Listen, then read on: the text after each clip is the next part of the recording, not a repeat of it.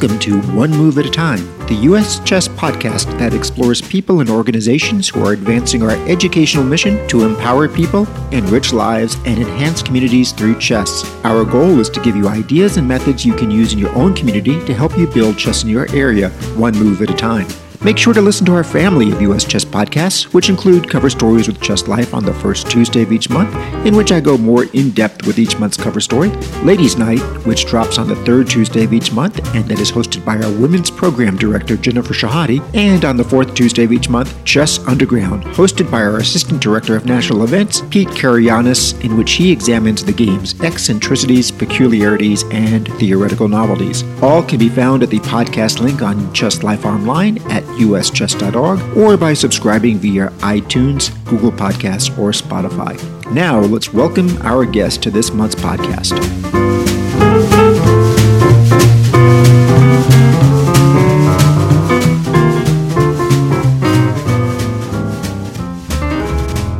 Jim Egerton is the CEO and founder of Business on the Board and the author of the book of the same name, which is subtitled How the World's Greatest Game Can Build Better Leaders.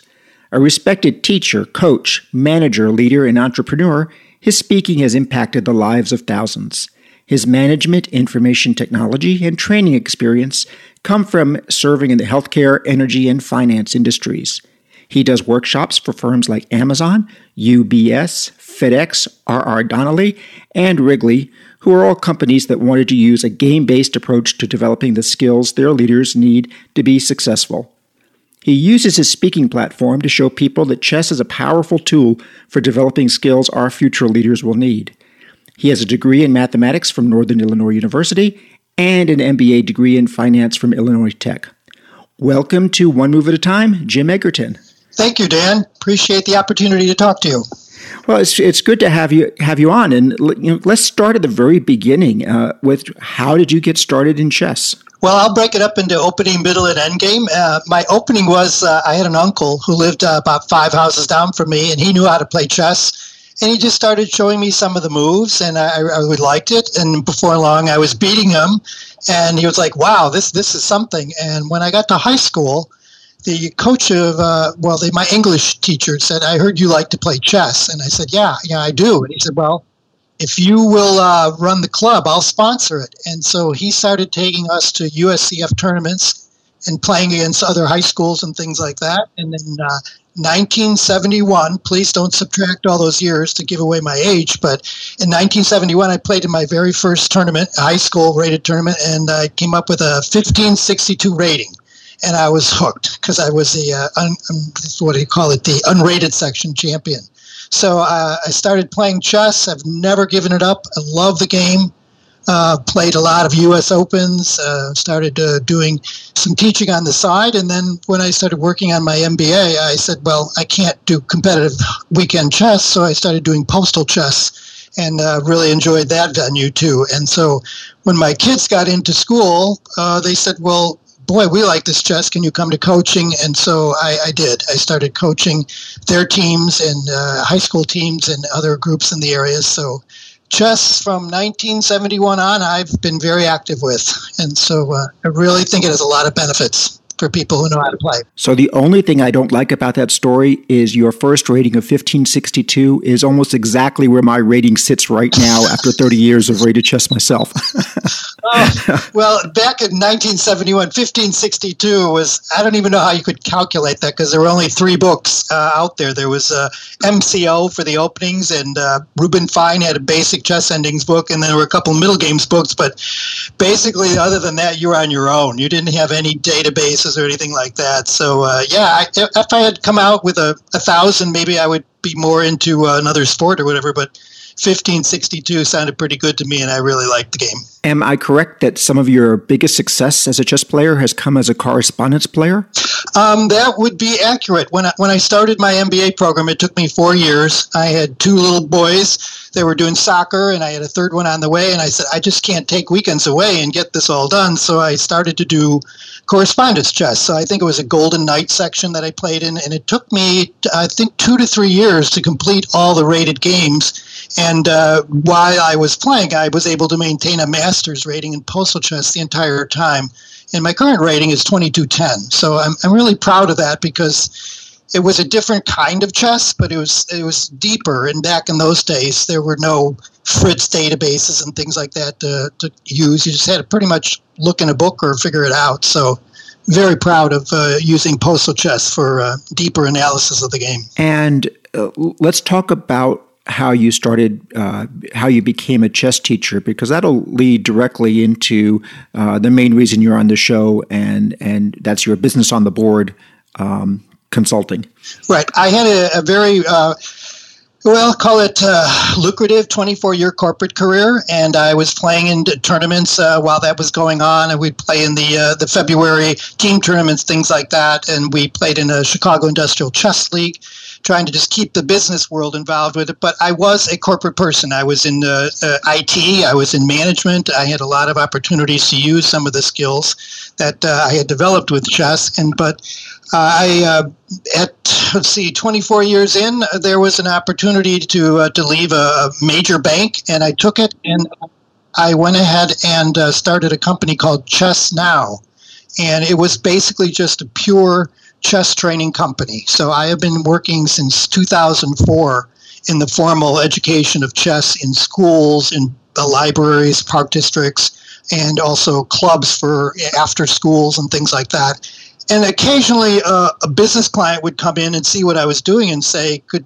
would you do this for me?" And I'm like, "Well, yeah, of course, why not?" And so I had people like R. Donnelley and Wrigley who saw my work with their children say, "Wow, let's do this uh, in the office or go off site and do something." So it was just something I took along along the way. But um, see, in 2016, I decided to rebrand my company from Chess Now to business on the board because I saw all these parallels between using chess in terms of business. How can I take a concept in the, off the chessboard and implement it uh, in a business or in running a business or working for a business or in investing in a business, all of those kinds of things. So 2014 or 2004, 15 years worth of teaching chess, and, now I'm trying to implement it more into the business community. And it, how is it implemented? I mentioned these companies that you've gone in and done, done seminars for. Is that almost exclusively how you your business manifests itself? Right now, it is. I'm uh, trying. I work with people who have hired me to come into their company and, and do a workshop, do a breakout session for Federal Express. It was over two days. For R. Donnelley, it was a half day. For Wrigley, it was a full day many of them are just looking for something different, a way to do, do a team experience event. Um, they've done the cooking and the improv, and then they, some of them they have played chess and they know a background in it, and they're like, "Whoa, yeah, why not?" And one of the challenges is we all have different levels. We're, you know, like you said, you're 1500 now, but that's still a darn good rating to somebody who has never played a rated game. They don't. So one of the challenges in the business world is showing them how you can use what you're doing when you go back to the office. What skills and things are you talking about? And so in the last one, I just did a, an open enrollment session uh, two weeks ago in Chicago, and I had uh, 12 people attend. I had a couple people from McDonald's, Prudential, a couple of investment firms, and they knew how to play chess from their youth, but they never saw that. Whoa, there's a there's a real good deal here if you want to practice, for example, the skill of delegating. Uh, Inc. published an article recently that said new managers have a real problem with doing that. And I sat back and said, wait a minute, when, when I got into management, I didn't think it was that much of trouble, but I realized I had been delegating things to my chess pieces for years. And when I had to do it with real people, it wasn't that big of a, a challenge at that point. Well, let's explore this one a little bit more because I'm, I'm not quite following the, the delegation uh, metaphor. How wh- What are you delegating on the chessboard, and how are you using that to specifically uh, help a business? Yeah, the, uh, the delegating came out in an article that I recently wrote for a marketing magazine. It was one of five skills, but when you're in management, you have to get things done through your people. And when you're playing chess, the only way you're going to do that is delegating things through your pieces. Uh, if your opponent has a pawn rushing up the board to become a queen, you can't just pick that thing up and throw it in the box. Uh, it has to be done by one of your employees. So you look around and you go, okay, well, the knight can't get back there, so he's out. Uh, the king is so slow, he's not in the square. And then you look and say, well, the bishop can get across that diagonal and stop that pawn. So you look at a situation, you figure out who on your team is the best person to do it, and then you give them the task. And you hope that you gave them, you know, a, a task that they can accomplish. So, uh, very, very common when in chess, almost every move, you're delegating somebody on your team to do something to, to guard the king, to attack the queen, to cover a square, to overprotect a piece, all those kinds of things. And when you look in the workforce, in, for example, my uh, high watermark in business was I had 14 employees reporting to me and I had to maintain 30 plus systems for the company. And I'm figuring out how in the world is this going to work? And so I went back to a chess principle called overprotection, where it was a lead and a backup. So I had somebody who was the lead person on that system, but I had somebody right behind him that could take over in an emergency or on a vacation or something like that where and they were working together as teammates to like build each other up to understand what's going on. So there's other skills like uh, managing risk, uh, looking at how to make a profit.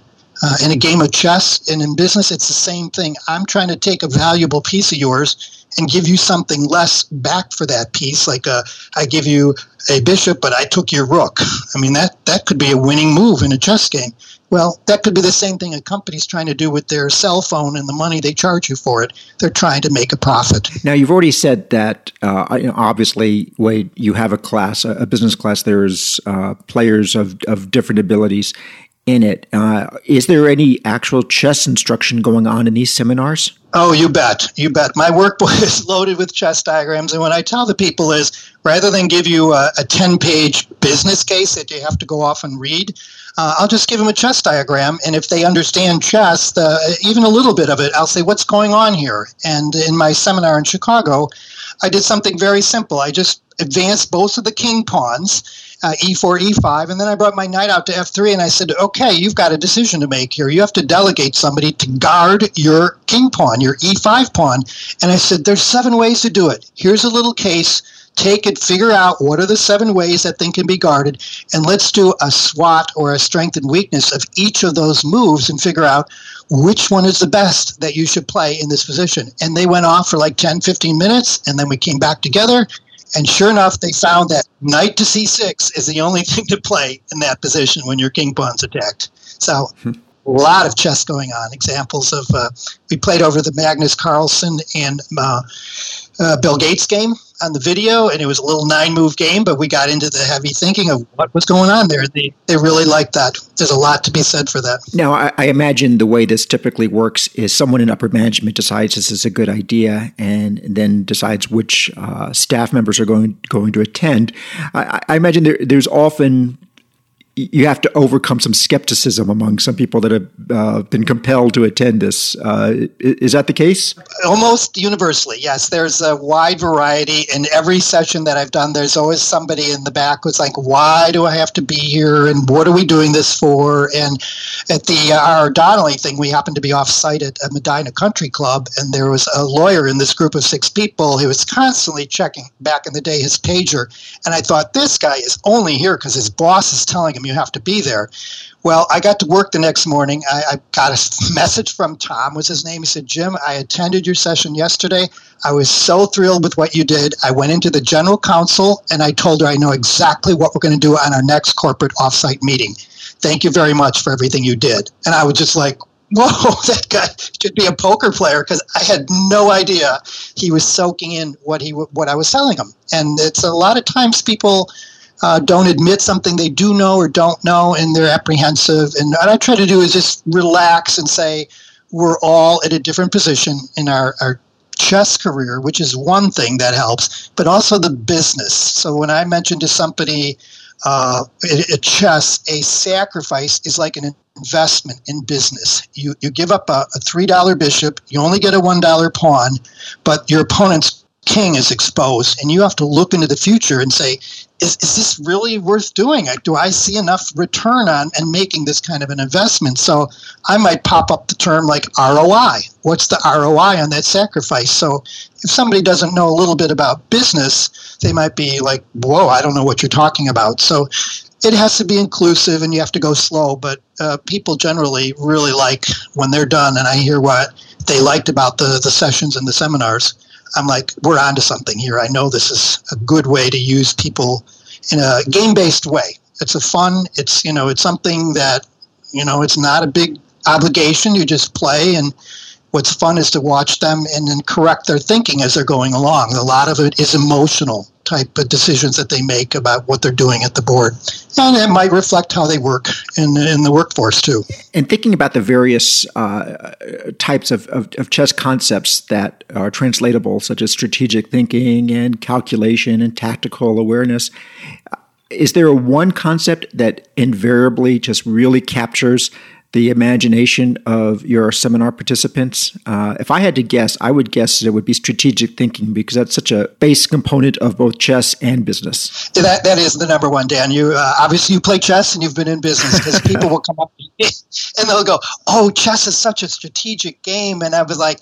Um, yeah, I agree with you, but all your strategy can go out the window if there is a tactic in the position and you don't see it. I mean, your game can just completely change on a move. So that's why you need to build up skills like seeing into the future, visualizing where this piece isn't here anymore, it's over there. So what's the threat? Oh, like, oh, and uh, when they hear the word tactic come out, they're like, whoa, I don't know what you mean. But you show them a little thing like a pin or a, a fork or something's doubly attacked. And I said, after that move is played, you probably have a one game. It, it's like, your opponent cannot come back from the loss of material they're going to have. And when I bring up other things like making a profit, most people realize that is very important in business. You, you've got to make that profit. And when you're playing chess, that's really what you're trying to do is, is make a profit during the game because both of us know – most games at the end are won by people who have more material, and I would call that they have more money. They're exchanging value of pieces, but um, sure, there's a queen sacrifice that is a checkmate in two moves, but that's pretty rare. It's the person with the extra piece at the end that's going to come out ahead because they uh, they just know how to play that out. I kind of smiled to myself when I saw that uh, one of the companies you had worked with was Amazon because I, I suspect overloading was was the concept most uh, attractive to them. That is funny because I did jump into tactics right away with them, and a lot of them were working on their PCs while I was uh, doing my presentation, and I'd say, "Here's a, a tactic called a skewer," and they look up on the board and they go, yep, I've seen that when they go right back to work. And a skewer in chess, we know, is like when your king is under an attack, he has to get away from the attack, and then maybe the piece behind him goes away or the queen's attack she moves away. It's where somebody up front doesn't take the responsibility or they can't and the consequence is the piece behind them goes away. When i changed over to the business side i said this tactic is pretty popular in business. There are a lot of ceos that could be taking some heat and they just say, uh, well, I'm not going to take the fall for this. And they look over their shoulder or they look behind them and go, well, this person didn't tell me what's going on. And so, therefore, if he had told me or she had told me, I would have fixed the problem right away. So, what happens is that person usually goes lost behind them. And then, kind of miraculously, the problem goes away because somebody had to take the responsibility. And we're seeing it right now here with a Chicago company called Boeing, where their CEO is taking a lot of heat for what has happened below him in engineering or in operations or in different areas. And there are a lot of people calling for his resignation in front of. And he's saying, no, I want to ride this out. I, I think my advantage here is to stay and to see through these problems, but a lot of companies a lot of companies will just say, "Oh, the CEO, you're out of here, you're gone," and uh, you know, then the next guy can say, "Well, that was the CEO." So the skewer is in play. Uh, oh, the overworked piece. Oh man, that that happens all the time in business where something doesn't get done because somebody was doing too many other things, and you know the consequences are paid. So tactics are very powerful. Amazon uh, that that was quite an interesting assignment. They only let people who have published a book uh, come and speak to their employees. So that was kind of my in there that I had seen it. And they're very active up in the Northwest in chess. There's a lot of uh, engineers and things that they love the game and they uh, compete with uh, other companies, in fact. So that that's fun. Kind of picking up a little bit about what you're just talking about, uh, as I was going through the videos that you have on your website, uh, one, one statement you made really resonated with me, and that was if you can't make 16 pieces of plastic work together, how are you ever going to do it with real people?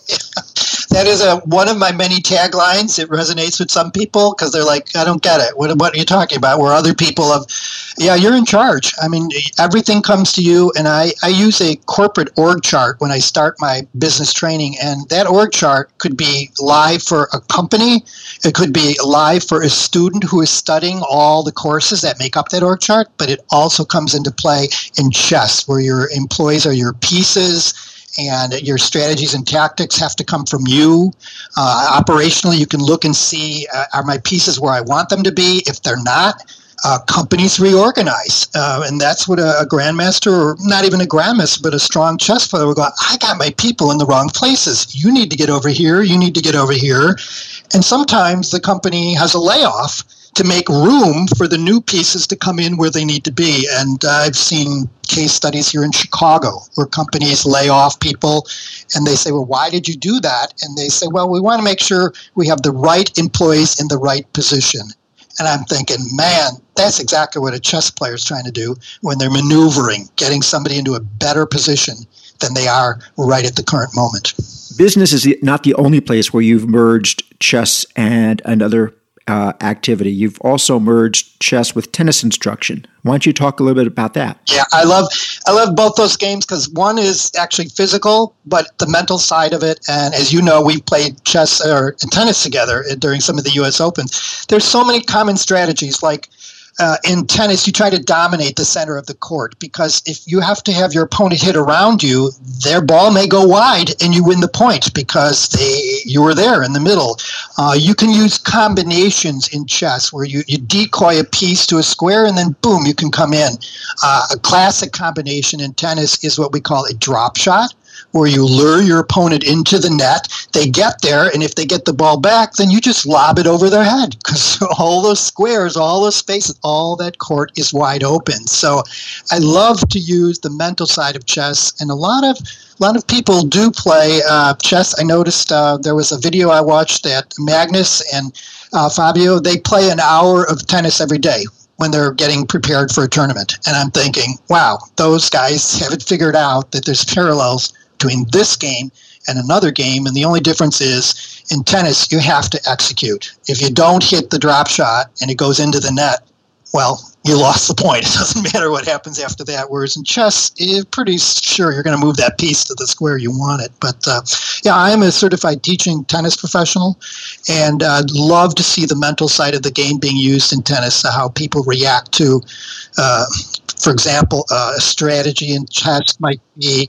you know, play for the center of the board. In tennis, cover the center of the court. Well, sometimes a tactic occurs in uh, tennis where the ball hits the top of the net in an exchange.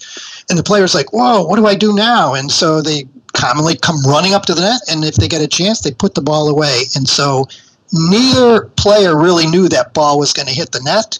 But here came an opportunity, and the same thing in chess, where you had no idea your opponent was going to make that move but when you look at it, you go, whoa, I don't think that's so good because I have this, that. And then when you put tactics together in combinations in tennis or in chess, you probably got something winning going on for you. It really is remarkable how many top players uh, you do use tennis in their downtime as and as part of their training. Uh, you know, even going further back, I, I, know Fischer and Karpov were both active tennis players. Mm-hmm. I remember seeing Bobby Fischer with a racket in his hand, and uh, Boris Spassky too was playing. And I think it's just you have to react to what your opponent is doing. I know Agassi said it's uh, like a zero sum game. When when I'm getting ahead on the point, when I'm running you all over the court, I have what we would call in chess the initiative. You know, I'm making moves that you need to respond and defend to, and if you don't put up the good defense, boom, I'm probably going to win that point. And if it's match point, guess what? I win the match. You only recently rebranded the company to uh, call it Business on the Board. Uh, what's the future look like for this company for you? it's wide open, Dan. Right now, what I'm doing is just trying to get people to recognize that there are dots in the chess column that could be in the business column and vice versa. Um, I noticed that in uh, New York, they're starting their corporate league again, and these very, very strong players are all using this chess knowledge they have. But I think if you ask them on the side, I think they could tell you ways that their chess knowledge is helping them in their career or in their business in terms of if they're in finance, how to look at a situation and determine right away uh, should I trade that position or hold off? That doesn't look like a trade that I want to do. So uh, it's it's kind of a it is not an easy market because people who love chess want to just play chess for chess, and I, i totally agree with that. I, I, used to do that myself. But when they get back to the office, there has to be kind of an ROI. What what did you guys learn there? And if they can go back in the office and said, "Well, I, I learned how to practice five new skills," because what chess allows you to do, it, it gives you a place to practice you can practice your thinking. You can practice your visualization of okay, are you seeing what you need to see in the situation? Are you removing the right piece? Are you letting the right people go in business? And the big thing there is are you making a profit? Uh, is your company getting ahead by making money off of the products they're selling? Are your moves generating potentially a profit where you can pick off a pawn or win the exchange or, or you know, take a piece for nothing because the thing is trapped. All those kinds of things. So uh, it's it's not easy. As far as I know, there's a, a company in Italy doing something similar. Um, there are people, I believe, in London that are kind of considering, but combining um, business development, I call it talent development, using the game of chess. Um, people open their eyes and they go, "Wow, I never thought of that." But it, it's not it's not easy because a lot of people see chess as a competitive tool, and they don't like losing. So they're like, "Oh no, I'm no good at chess. Forget that." And it's like, "No, I just use it as a tool to help you improve your thinking." So we could go plug these moves into a computer. You can consult with me, but at some point you're going to make a decision that it wasn't the best one, and if you can learn from that and go not into your next chess game, but learn in your career that, whoa, this wasn't a good move. How can I make it better next time, or how can I correct the move that I made? So uh, it's it's it's challenging. Um, big companies have their own training departments, and so they really don't bring in outside people. And small companies don't have the budget, so it's like finding your target market is somebody who loves to play chess and says, "Yeah, this this is something I want my reports to learn about." And to your last uh, point, you know, that's one of the reasons why Amazon just jumped out at me. I I had no idea that they would bring in outside consultants for uh, this kind of training. It was uh, done through just connections on LinkedIn and people who had, had seen the work, and I connected with them, and I knew they had an active chess club in their company and the people there were very receptive to having me come out and talk to them. And um, I, I, sold a lot of books when that happened, and there's also chess clubs out there. And I know the Pacific Northwest is very big on chess. There's a lot of engineering and things going on out there that people want critical thinking skills in their employees. And so uh, anybody up in that area is uh, there's there's a lot of chess going on in uh, in the Pacific Northwest. So yeah, Amazon was uh, it was it was different because these guys all they didn't come in saying you know have to how to play chess, but after we were done with the seminar, then we went to chess club right afterwards, and we were watching you know what people were doing, and people were like, "Come on, I want to play you," and I'm like, "No, I'm totally exhausted. I just spent you know an hour teaching, and no, but we did play some fun games, and there's uh, there's some really strong players out there giving private lessons." And there are people in business who really do like the game. And some of them like, I think, to keep it a little quiet. You know, that they use chess as a a little to their advantage, but they're not wanting to let people know that. Yeah, I, I play chess at a master level, but you know that's why I'm a billionaire. But you know, maybe it is, maybe it isn't. And that actually raises another question when you said that people sometimes keep it quiet. Uh, when you are dealing with uh, beginning level players, especially, is there still an idea out there that you have to be some kind of genius to be good at chess? Um, I, I, would think if someone has uh, a position in business, they probably have a degree in, in something that is aligned to business, or they're starting a business, or they're an entrepreneur. I think by the time they get out of school, they realize that maybe it was a mistake just just dropping off. I, I, mean, chess. I think you know from your memberships, it's very popular in the elementaries, and then after that, it, it kind of trails down. I'm not sure exactly how many adult members there are in the chess federation, but uh, maybe it's they just don't play tournament chess, but the stuff they learned is still up there. Those strategies and tactics and things that they can go back to and say, okay, what did I do here? This is what's going to happen. And uh, it just, um, you know, I think people want ways to get in, and if their companies encourage them to do this, and they saw the benefits because company want to know what's the return on this. I, I've I don't want people just playing chess, but when you explain it, well, they're they're learning how to delegate, they're learning how to evaluate, eliminate, uh, manage risk, and make a profit. They're like, whoa, those are the kinds of terms business people could understand.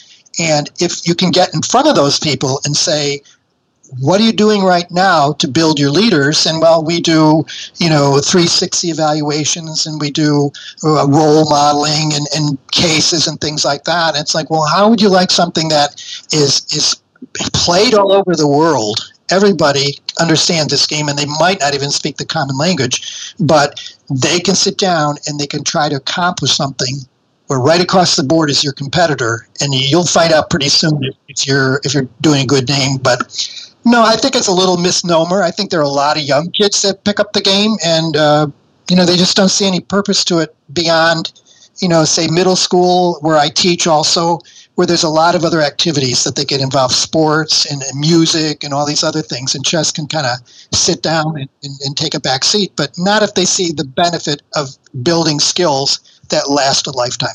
And just to, to fill in the blanks with something you, you, you mentioned at the beginning of your answer, uh, we're currently at almost 95,000 members in U.S. chess.